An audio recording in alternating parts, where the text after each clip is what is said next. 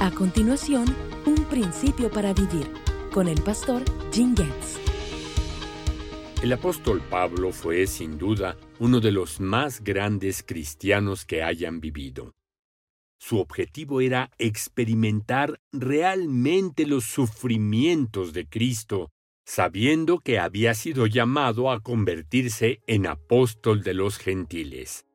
Sin embargo, Pablo también sabía que nunca podría llegar a ser como Cristo en toda su plenitud. Escucha su declaración de humildad cuando escribió a los filipenses.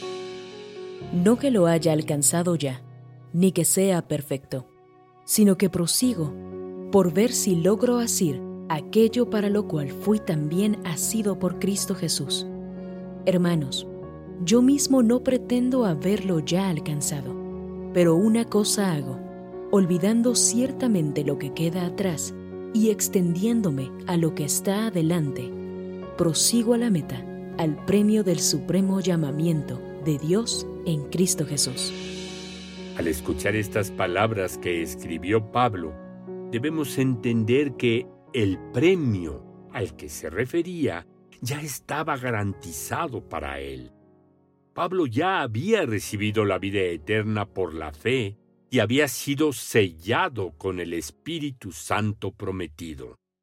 Además, esperaba con ansias el momento en que todos los cristianos de Filipos, al igual que él, recibieran cuerpos glorificados en la venida del Señor Jesucristo.